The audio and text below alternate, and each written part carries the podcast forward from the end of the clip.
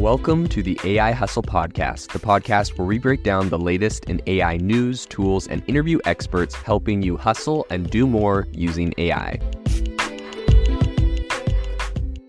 If you've been following the podcast for a while, you'll know that over the last 6 months, I've been working on a stealth AI startup. Of the hundreds of projects I've covered, this is the one that I believe has the greatest potential. So today I'm excited to announce AIbox. AIbox is a no-code AI app building platform paired with the App Store for AI that lets you monetize your AI tools. The platform lets you build apps by linking together AI models like ChatGPT, Midjourney, and 11 Labs. Eventually, we'll integrate with software like Gmail, Trello, and Salesforce, so you can use AI to automate every function in your organization. To get notified when we launch and be one of the first to build on the platform, you can join the waitlist at AIbox.ai. The link is in the show notes. We are currently raising a seed round of funding. If you're an investor that is focused on disruptive tech, I'd love to tell you more about the platform.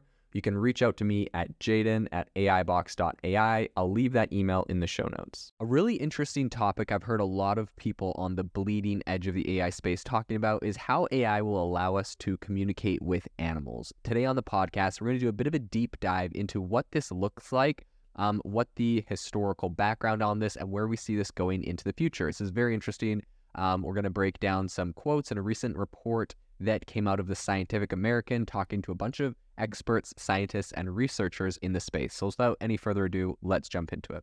I think what's really important to know is a little bit of the background on this. So back in the mid-20th century, a gorilla named Coco drew global attention with her ability to communicate using human sign language. So this is obviously a very unusual skill, but it sparked a very important debate in this whole arena with scientists. So many of them argued that despite, Coco's ability to speak sign language or to sign, like some other animals that were taught to quote unquote speak, right? You have like parrots that can parrot you talk.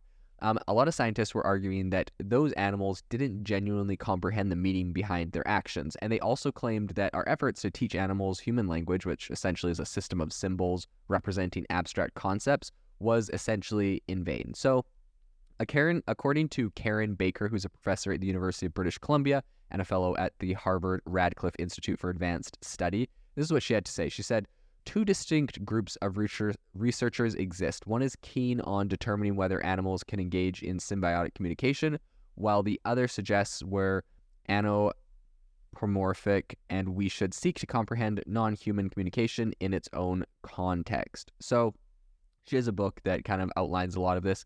But with the advent of advanced sensors and AI technology, I think we're actually currently gaining a bit of a deeper understanding of how different species, including plants, communicate using their unique methods, right? Obviously, when we say communicate, this doesn't mean talk in the same way that humans may talk, but, all different animals, plants, they're all communicating in different ways, and we're starting to understand and decode that and getting some really interesting takeaways. So Bakker, who we quoted earlier, her book is called The Sound of Life, How Digital Technology is Bringing Us Closer to the World of Animals and Plants. That was published by Princeton University Press.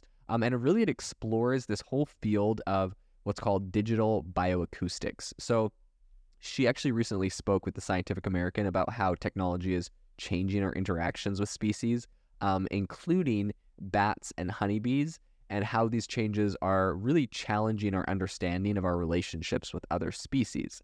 So over the years, I think humans have made a lot of different attempts to communicate with animals. You can just see, this isn't any surprise with how much we love our pets, our cats, our dogs, and all sorts of other pets. This is obviously something that a lot of people are very, very interested in, right? So I think up until now, these, attempts were often met with controversy as they were seen as kind of being as over anthropocentric and really kind of imposing human language on animals to measure their intelligence, which, isn't really a very accurate measurement of intelligence. Bakker, on the other hand, emphasizes that we need to kind of shift our focus from trying to make animals speak like us to actually understanding their inherent ability to communicate in complex ways, which can be very different from our own methods. So for instance, she actually references the concept of Umwelt, which is the lived experience of organisms. We wouldn't expect a honeybee to communicate in human language, obviously, but we could explore the fascinating language of honeybees that hinge on vibration, position, and even sensitivity to the polarization of sunlight, something beyond our psychological capabilities. So this perspective has led to the rapid advancement of digital bioacoustics, which really is allowing scientists to dive deeper into animal communication. The technology driving these breakthroughs, I think, is very impressive. Essentially, digital bioacoustic leverages small, lightweight digital recorders that can be installed in various environments. So we're talking about the Amazon rainforest or the Arctic. And, you know, you can stick these things on the backs of turtles, on the tops of mountains. And essentially, these devices continually record sound in really remote locations. They, you know, record even in complete darkness, which gives a huge influx of data. So this is where AI becomes absolutely critical. So using natural language processing algorithms similar to those used in Google Translate to kind of identify patterns, and we can start to identify these patterns in non-human communication. So one example of these patterns is found in bats. So Yossi Yovel of Tel Aviv University monitored the vocalization of a group of Egyptian fruit bats. So his team actually used a voice recognition program to essentially correlate specific sounds with social interactions in these bats. So their findings after doing this really revealed that bats' language is a lot more complex than previously understood. I mean, this isn't very surprising. This is obviously a language we haven't decoded, so I would assume it's a lot more, you know, complicated than we would originally imagine.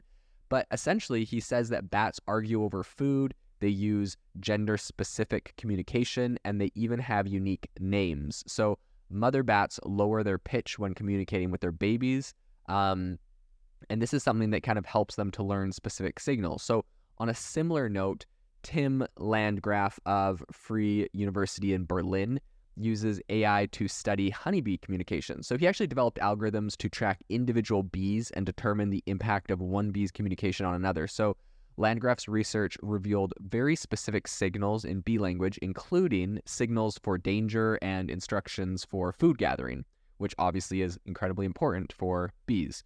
So Landgraf's research essentially really kind of culminated in the creation of RoboBee, which is a robotic bee that could effectively communicate commands that the honeybees would follow. And I think this is obviously a very, this sounds so fascinating. This is so interesting, but I think what's really important here is this really proves the point that, you know, he kind of cracked the code on their communication and some of their language by being able to build a RoboBee that was able to, you know, essentially communicate with other bees, since obviously we are not able to do that.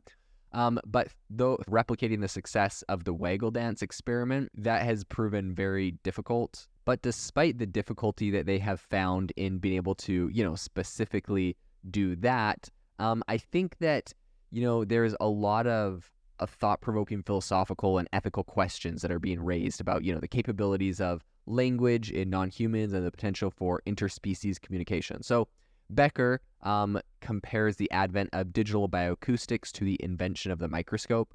The microscope obviously opened up an entire unseen world of microorganisms, which really revolutionized our understanding of life.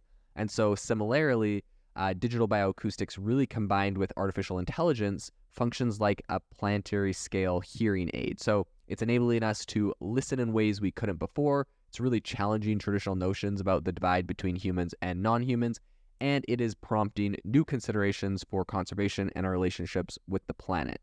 You know, Bakker obviously says this is very profound. So overall, I think this is an absolutely fascinating bit of technology. This is going to be really interesting, in my opinion, once we start translating this to dogs and cats or other animals that are very common pets. I think if people could maybe not even communicate with pets in a sense, but if they could understand, even, you know, even if we just got there to be able to understand what their pet was thinking based off of AI. Like, imagine if you had an app on your phone, you could point, you know, the camera at your dog, listen to it barking, how it's moving. You can kind of get those nonverbal cues of what it's saying, but wouldn't it be interesting if there was an AI that could kind of tell you like exactly what your dog's thinking or saying?